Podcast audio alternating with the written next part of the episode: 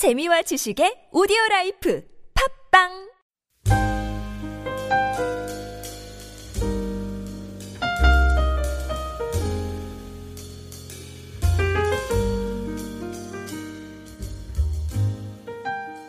어, 사랑하는 새벽기도의 성도 여러분 주님의 이름으로 환영합니다. 오늘 아침에도 하나님께서 말씀을 통해서 우리에게 큰 위로와 은혜를 주실 줄 믿습니다. 11월 들어와서 우리는 시편을 묵상하고 있습니다. 저는 특별히 예배와 찬양을 인도하기 때문에 이 시편 말씀은 저에게는 이 교과서와 같은 말씀입니다.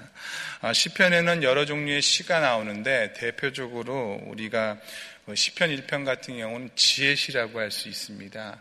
복 있는 사람은 악인의 꾀를 따르지 아니하며 어, 죄인의 길에 서지 아니하며 오만한 자리에 앉지 않으며 이렇게 대표적인 지혜시 지혜의 시입니다. 또 시편 8편 같은 경우는 하나님께 드리는 찬양 시입니다. 여호와 우리 주여 주의 이름이 온 땅에 그 어찌 그리 아름다운지요 주님을 찬양하고 높이는 찬양 시. 또 우리가 잘 알고 있는 시편 100편 같은 경우는 감사의 시입니다. 감사함으로 그 문에 들어가며 찬송함으로 그 궁정에 들어가서 주의 이름을 송축하리이다. 그 외에도 시편에는 자신의 감정을 그대로 고백하는 고백의 시, 또 어떨 때 슬픈 상황에서 부르는 애가의 시. 그 중에서도 오늘 우리가 읽은 이 시편 5편의 말씀은 어, 대표적인 탄원시입니다. 탄원. 하나님 앞에 나의 마음을 솔직하게 고백하는 것. 우리가 왜 허심탄회라고 하죠? 그래서 우리 마음 속에 있는 것을 고백하는 건데 하나님 앞에 자신의 마음을 있는 그대로 고백하는 것 이것이 바로 이 시편 5편 같은 대표적인 탄원시입니다. 어, 개인적으로도 제 인생 중에서요 가장 슬펐을 때 힘들었을 때 어, 위로가 되었던 시가 이 시편 5편 말씀이었습니다. 여러분 사우랑 잘 아시죠? 사우랑 다윗을 쫓아다녔던 어, 다윗의 리더였지만 다윗을 쫓아다니고 다윗을 어렵게 했던 장인어른, 장인어른입니다. 어, 사실 이 사우랑이 다윗을 쫓아다니게 됐던 것, 미워하게 됐던 건 그 여인들이 그냥 했던 말들, 주변에 했던 말들 때문에 질투의 화신이 되었죠. 그 다음에 평생을 다윗을 쫓아다니면서 어렵게 합니다. 두 번째, 다윗의 원수가 누구입니까? 여러분, 블레셋 사람들입니다. 블레셋 사람들. 블레셋 사람들에게 있어서 이 다윗의 존재는 미움 그 자체뿐만 아니라 원수 중에 원수, 최고의 원수라고 할 수 있습니다. 이 사무엘상 17장에 보면은 왜 다윗이 골리앗을 물리치는 장면이 나오지 않습니까?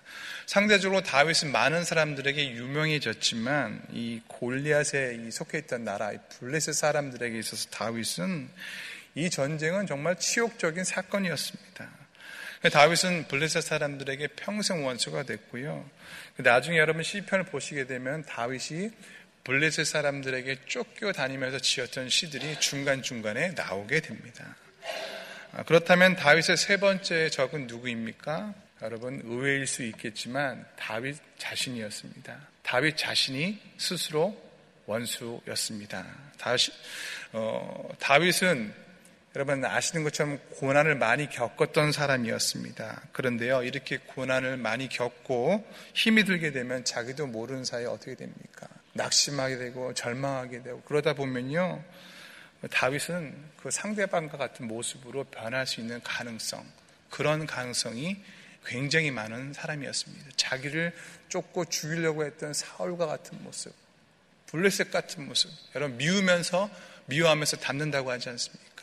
그런 모습들이 그대로 그 다윗 안에 들어갈 수 있었던 어, 그런 사람이었습니다. 그런데 그 다윗이 그런 상황에서 자기를 지켜나갈 수 있는 원동력이 되는 이 말씀이 바로 오늘 우리가 읽은 이 시편 5편에 있다는 것입니다.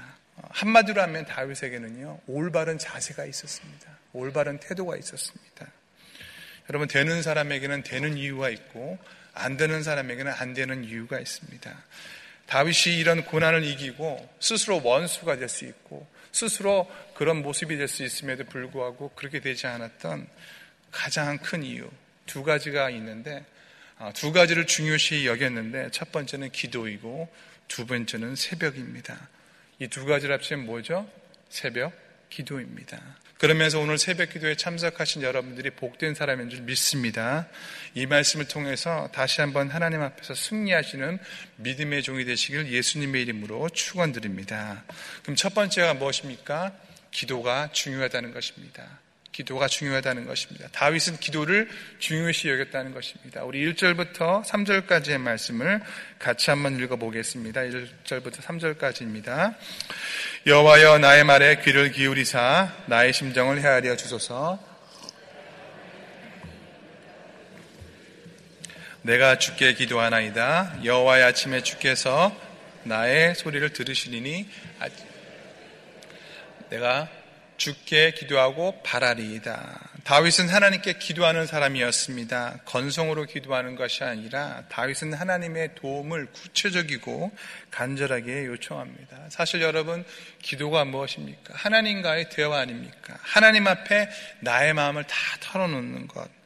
그런 면에서 본다면요, 다윗은요, 이 말씀을 보면은 나의 말에 나의 심정을 나의 왕, 나의 하나님이여 내가 내가 주께 나의 소리여 무려 세 구절 안에요. 여덟 번이나 나의 왕, 나의 내 하나님 이렇게 고백하는 것을 본다면 다윗과 하나님과의 관계가 어떻다? 가깝다. 굉장히 가깝다. 그것을 알 수 있다는 것입니다.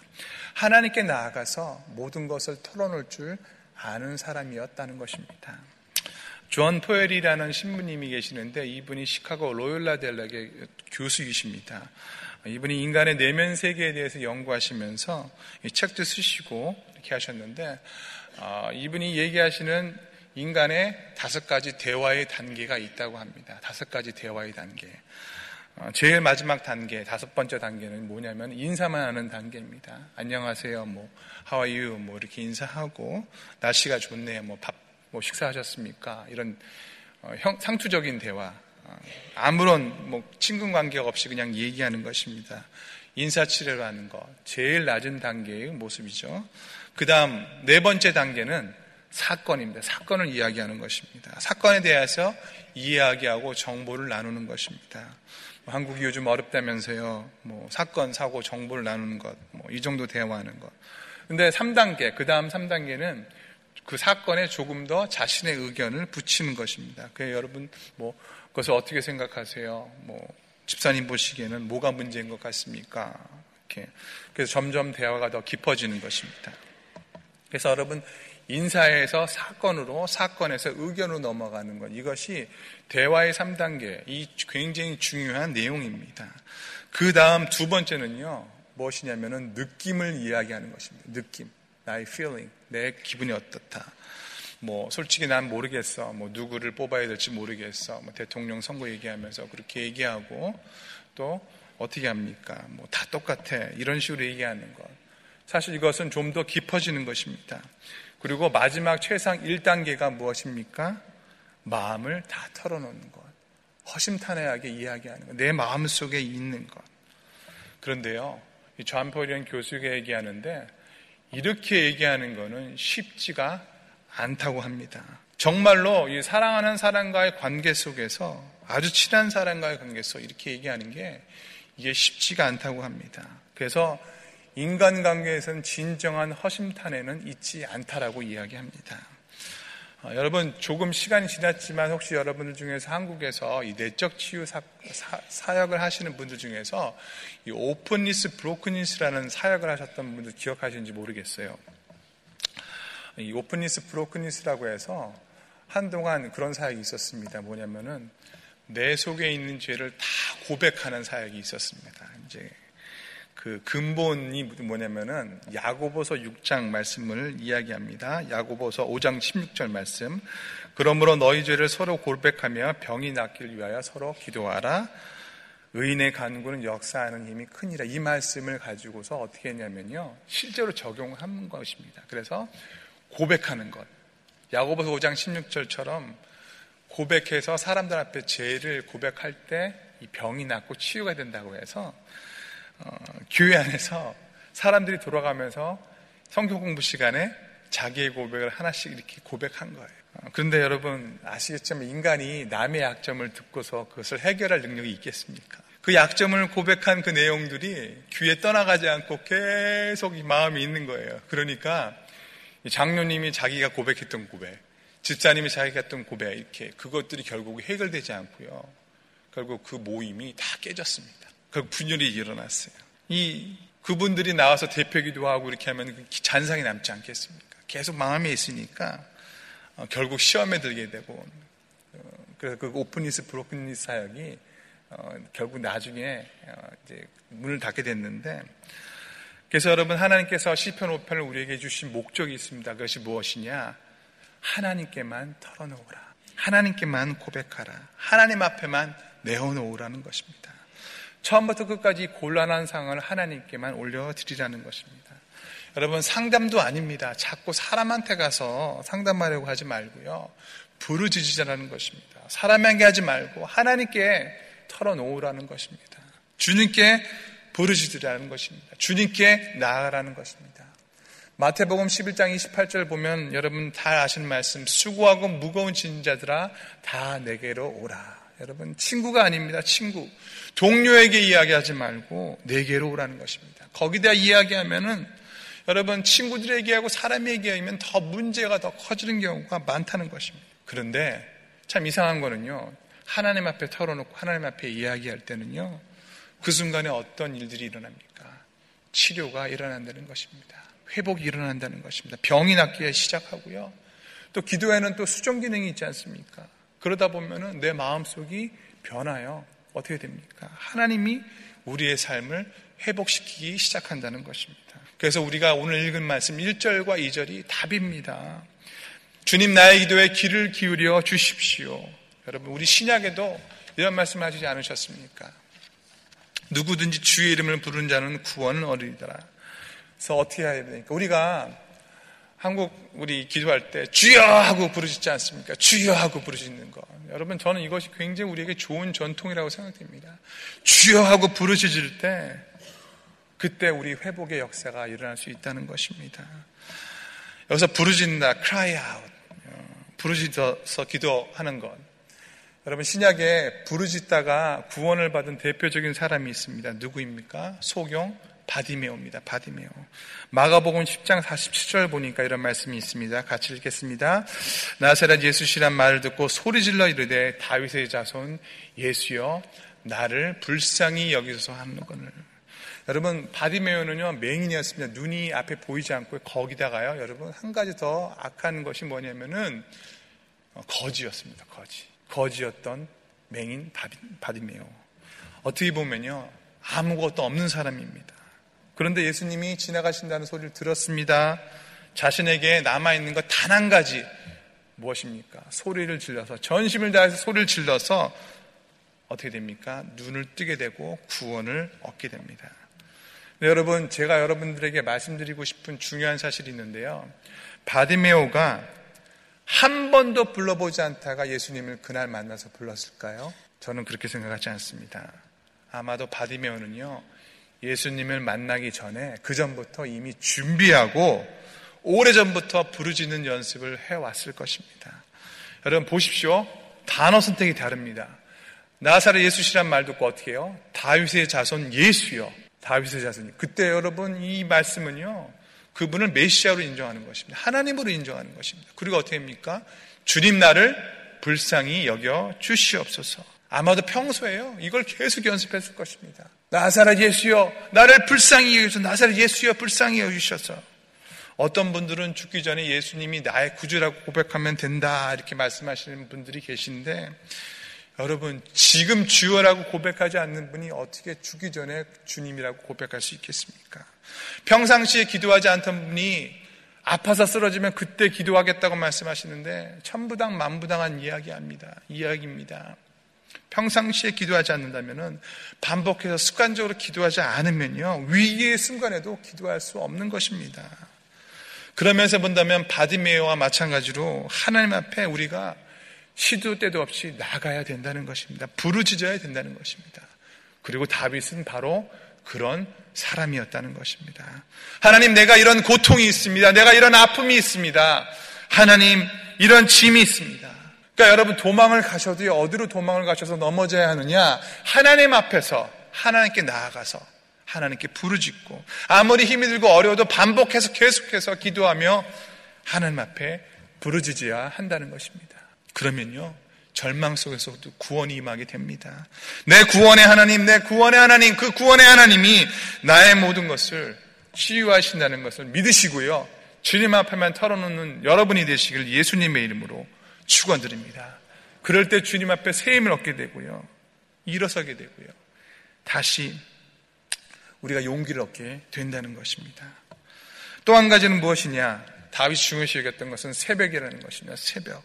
새벽. 언제 하나님 앞에 나갔다는 것입니까? 이 1절, 2절, 3절 말씀 보면 계속 나오는 단어가 아침이란 단어입니다. 아침. 근데 이 아침이란 단어는요, 히브리어 원어로 샤카라는 단어예요. 샤카. 새벽이라는 개념입니다. 동이 트기 전. 세 번. 세 번이나 얘기합니다. 아침에, 아침에. 여호와여 아침에 나의 소리를 들으시니 아침에 내가 주께 기도하고 바라리이다. 동트기 전. 그래서 엄밀하게 번역을 하면요. 새벽이라고 번역을 해야 되고요. 또 이후에 나온 시편에는 똑같은 샤카라는 단어인데 새벽이라고 번역한 시편들이 있습니다. 보통 우리는 새벽 기도는 한국 사람들이 만들었다고 생각합니다. 그런데 그렇지 않습니다. 구약의 전통에 의하면 이스라엘의 제사, 모든 제사는요, 새벽에 시작했습니다. 어, 왜 그러시냐? 하나님께서 새벽을 통해서 이스라엘 백성을 만나기를 원하셨다는 것입니다. 이스라엘에게 있어서 새벽이라는 의미는요, 하나님이 도우시기 위해서 오른 시간입니다. 하나님께서 자신을 계시하기 위해서 임재하시는 시간, 그것이 새벽이었다는 것입니다. 여러분 다 아시잖아요. 모세가 십계명을 받았던 시간이 새벽이었다는 것. 이스라엘 백성이 홍해를 건넌 것도 새벽이었고요. 가나안 땅에 첫 승리를 걸었던 여리고 사건도 새벽이었습니다. 여러분 모두 새벽입니다. 그리고 만나가 내리는 시간 그때도 새벽이었고요. 여러분 새벽에 하나님이 도우신다는 것입니다. 그래서 시편 46편 5절 말씀에 뭐라고 합니까? 우리 같이 시편 46편 5절 말씀을 보도록 하겠습니다. 하나님이 그 성 중에 계심에 성이 흔들리지 아니할 것이라 새벽에 하나님이 도우시리로다. 아멘. 믿으십니까? 새벽은 하나님이 도우시는 시간입니다. 예레미야 3장 22절과 23절을 보면 이런 말씀이 있습니다. 우리 또 같이 읽겠습니다. 여호와의 인자와 긍휼이 무궁하심으로 우리가 진멸되지 아니함이니다. 이것들이 아침마다 새로우니 주의 성실하심이 그도 소도이다. 예레미야는요 이스라엘이 완전히 몰락하는 이스라엘 백성들이 바벨론에 끌려갔었을 때의 선지자입니다. 이스라엘의 몰락을 멸망을 그 눈앞에서 봤던 선지자입니다. 그런데 그 몰락 중에서도 멸망 중에서도 소망을 갖게 되었다는 것입니다. 여호와의 자비와 긍휼이 무궁하심으로 우리가 진멸되지는 않을 것이다. 그리고 70년 후에는 반드시 돌아오게 될 것이다. 이런 확신을 언제 얻었습니까? 아침에, 새벽. 아침마다 새로우니 주의 성실이 쿠도소이다. 이스라엘은 망하지 않는다는 것입니다. 이스라엘은 돌아와서 곧 회복될 것이라는 것입니다. 위기 중에 넘어지지 않는다는 확신을 갖는 것이 언제이냐? 새벽 기도 마친 후에 그런 확신을 가졌다는 것입니다. 새벽은 우리에게 확신을 주십니다. 새벽은 우리에게 소망을 줍니다. 승리를 줍니다. 그리고 실질적으로 우리 삶 가운데 우리에게 능력을 준다는 것입니다. 여러분, 장수하기도 원하십니까? 여러분, 그러면 새벽 기도 하십시오. 감리교회 창시자 조한 웨슬리는요, 이 대표적인 새벽 기도의 사람이었습니다. 88세를 사는 동안에 한 번도 빠짐없이 새벽 기도를 했고요. 무려 440만 킬로를 여행했고 4,200회에 달하는 설교를 했고요. 200권이 넘는 저서를 저술했습니다. 그럼에도 불구하고 그는 건강하게 사역을 했는데 웨슬리는 맨날 매일 아침마다 일어나서 새벽 4시에 일어나서 2시간 기도하고 사역을 시작했다고 합니다. 그래서 존 웨슬리의 일기를 보면은 이런 이야기가 나옵니다. 새벽 기도에 나오지 않는 사람들은 첫사랑을 잃어버린 사람들이다. 과격하게 얘기합니다. 무슨 이야기입니까? 웨슬리와 함께 신앙 공동체, 같이 신앙생활 했던 사람들은 어떻게 했다고요? 새벽 기도부터 신앙을 고백했다는, 신앙을 시작했다는 이야기입니다. 유대인들은 하루에 세 번씩 규칙적으로 기도했는데 아침 시간 가장 맑고 신선한 하루의 첫 시간 그 삶의 일과를 하나님께 올려드렸습니다. 그래서 우리 역시 어떤 일을 할 때, 나라가 어려울 때, 힘들 때, 기도의 제목이 있을 때 새벽에 나와야 하는 것입니다. 요즘 우리가 세상을 보면요. 알다가도 모를 일이 많다고 이야기합니다. 근데 여러분 세상을요. 보면은 모르는 것도 많지만 정확하게 말하면요. 세상은요. 모르는 것이 아니라 복잡한 것입니다. 복잡한 것. 어, 제가 어느 책을 보니까 이런 글이 있더라고요. 여러분, 일본 사람들의 대표적인 속담이 하나 있습니다. 바람이 불면 나무통 장수가 돈을 번다. 여러분 혹시 이런 말 들어본 적 있으십니까? 바람이 불면 나무통 장수가 돈을 번다. 여러분 아무 관계가 없어 보이죠? 마치 이런 나비 효과 같습니다. 맨하탄에서 나비가 예, 날개질을 하면 중국의 상하이에선 토네이도가 분다 이런 건데 바람이 불면요 어, 이렇게 일본 사람들은 이렇게 생각하는 거예요. 바람이 불면 모래먼지가 생기게 됩니다. 모래먼지가 생기게 되면 어떻게 됩니까? 눈을 비비게 되죠. 눈을 비비면 어떻게 됩니까? 어, 장님이 될 확률이 많아집니다. 이 장님이 되면은 우리나라에 계신 분들은 장님이 되면은 맹인 안마사들이 안마를 많이 하는데 이 일본 사람들은 장님이 되면 샤미센이라고 해서 이런 악기를 연주한다고 합니다. 샤미센 소금 같은 거예요. 그런데 여러분 장님이 많이 생기면 이 샤미센을 어, 연주하는 사람들이 많이 생길 거 아니에요. 그러니까 이 샤미센의 수요가 늘어난다는 것입니다. 근데 이 샤미센은요, 뭘로 만드느냐 하면은 고양이의 가죽으로 만든다고 합니다. 고양이의 가죽. 좀 징그러운데, 그러다 보면은 고양이를 잡아야 되잖아요. 고양이가 많이 죽으면 또 어떻게 됩니까? 쥐가 많이 생기잖아요. 쥐가 많이 생기면 어떻게 됩니까? 나무통을 갉아먹는다는 것입니다. 그러면 어떻게 돼요? 바람이 불면 나무통을 많이 팔게 돼서 나무 통 장수가 돈을 번다는 것입니다. 여러분, 이 우리가요, 전혀 이해되지 못하는 상황들이 이 세상 가운데는 많다는 것입니다. 그런데 그거는 모르는 게 아니라요, 복잡하다는 거예요, 복잡하다는 거. 세상은 복잡하다는 거. 그런데요, 하나님께서는 이것을 다 보고 계신다는 것입니다. 다 알고 계신다는 것입니다. 아무 관계도 아니라고 생각하는 그것들을 결국 나오는 결과가 있을 것이라고, 결과가 있지 않습니까? 하나님은 아신다는 것입니다. 하나님은 알고 계신다는 것입니다. 그러니까 우리가 어떻게 됩니까? 하나님을 바라고 하나님 앞에 맡겨두고 하나님을 바라봐야 한다는 것입니다. 여러분, 잘 보십시오. 여러분, 이와 똑같은 것이 어디서 나옵니까? 에스더서에서 그렇게 나옵니다. 그대로 나옵니다. 에스더서에서 누가 왕비가 폐위될 줄 알았습니까? 아수의 왕이 오늘 갑자기 왕비를 폐위시킵니다. 그러면서 어떻게 됩니까? 여러분 하만과 모르드게와 이 싸움이 나오잖아요. 여러분 하만과 모르드게는요 역사적으로 배경이 있습니다. 여러분 에스더 때 그런 일이 있었을 것 같지 아닙니다. 이미 사무엘상 13장 15장에서 사울과 사울이 베냐민 지파의 자손으로 왔었을 때 이 모르드게는 이 베냐민 지파의 자손이었고요. 하만은요 그때 사울이 죽여야 했던 아말렉 족색 그 아말렉 족속의 후손이 바로 이 하만이었습니다. 그 원수 관계가 그렇게 지속되면서 어떻게 됩니까? 그 후에 에스터가 결국 하나님의 은총을, 받아서 왕비가 되지 않습니까? 왕비가 된 후에 여러분 어떻게 됩니까? 결국은 에스더서에서는 하나님의 이미 한 번도 나오지 않지만은 그 안에 하나님께서 은혜를 주셔서 예수를 통해서 유다 백성을 살리는 일들이 일어나게 된다는 것입니다. 그러니까요, 우리가 하나님의 일을 모른다, 세상 일을 모른다 이게 아니라요. 복잡하다는 거예요. 복잡하. 그 대신 하나님은 그 모든 것을 다 알고 계신다는 것입니다. 하나님은 보시는 것입니다. 그래서 새벽 시간은 어떤 시간입니까? 하나님만 바라보는 시간입니다. 할렐루야. 하나님만 기다리는 시간입니다. 다윗은요, 말씀에 이제 결론을 맺을 텐데, 절대 원수를 바라보지 않았습니다. 원수를 바라보지 않고요, 누굴 바라봤습니까? 하나님을 바라봤습니다. 하나님을 바라봤습니다. 그리고 자신의 말에 귀를 기울이시는 하나님께 나아갔습니다. 저는 지금도 그런 시간이라고 생각합니다. 한국을 보고 미국을 보면은 어떻죠? 답답하다 못해 우라통이 터지고 너무 힘이 듭니다. 여러분 어떻게 할지 모르지 않습니까? 그런데요, 여러분 거기에 너무 매몰되지 마십시오. 우리가 바라봐야 될 것은 세상이 아니라는 것입니다. 할렐루야. 여러분, 그것을 너무 묵상하지 마십시오. 대신 하나님을 바라고 보고 묵상하면요. 에이, 목사님, 묵상하고 기도하면은 뭐가, 그렇지 않습니다. 저는요, 오늘 우리가 이날 아침에 기도하면요, 분명히 하나님께서 우리가 모르는 과정을 통해서 이 기도를 들으시고 응답할 줄 믿습니다.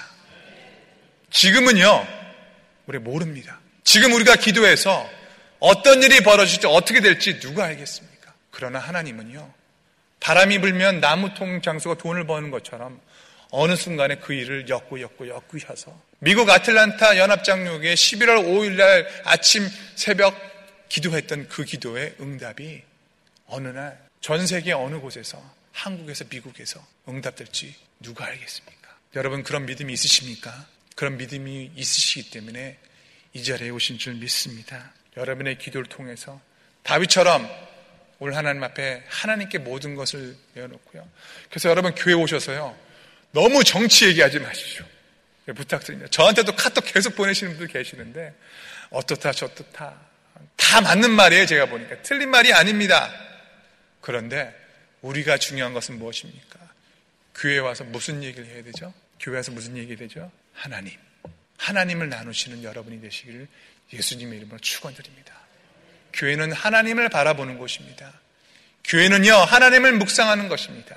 예수 그리스도의 십자가를 묵상하고 예수 그리스도의 구원을 묵상하는 곳이기 때문에 여러분이 생각하시는 것, 여러분의 의견, 여러분의 느낌, 그렇다고 여러분 허심탕에 하지 마십시오. 사실 그것은 하순하는 거예요. 그냥 여러분 아는 사람은요, 힘이 있는 사람은 알면서도 이야기하지 않습니다. 오히려 그것을 가지고 기도하시고 오늘 다윗처럼 하나님의 부르짖고 여러분 하나님께 피하는 하나님께 나아가서 그리고 그분께 긍휼을 구하고 그분 앞에 귀를 기울이신 여러분이 되시기를 예수님의 이름으로 축원드립니다. 우리 같이 기도하도록 하겠습니다. 오늘 시편 이 5편 말씀을 여러분 기억하시고요. 하나님 내가 주님 앞에 부르짖습니다. 주님 앞에 나아갑니다. 우리 같이 기도하도록 하겠습니다. 하나님 아버지 오늘도 주님 앞에 간절히 부르짖으며 나아갑니다. 아버지 이 말씀을 통해서 다시 한번 하나님께 나아갑니다. 하나님 우리 안에 기도의 제목이 있습니다. 하나님 계속되는 하나님 우리 안에 답답함과 하나님 우리 안에 하나님 마음의 하나님 부담감들이 있습니다. 이 모든 것들을 주님 앞에만 부르짖고 통, 회하는 하나님 아버지의 백성들이 되게 하여 주시옵소서. 우리 내일 예배를 위해서 기도하도록 하겠습니다. 내일 예배 가운데 하나님의 은혜를 허락하여 주시옵소서.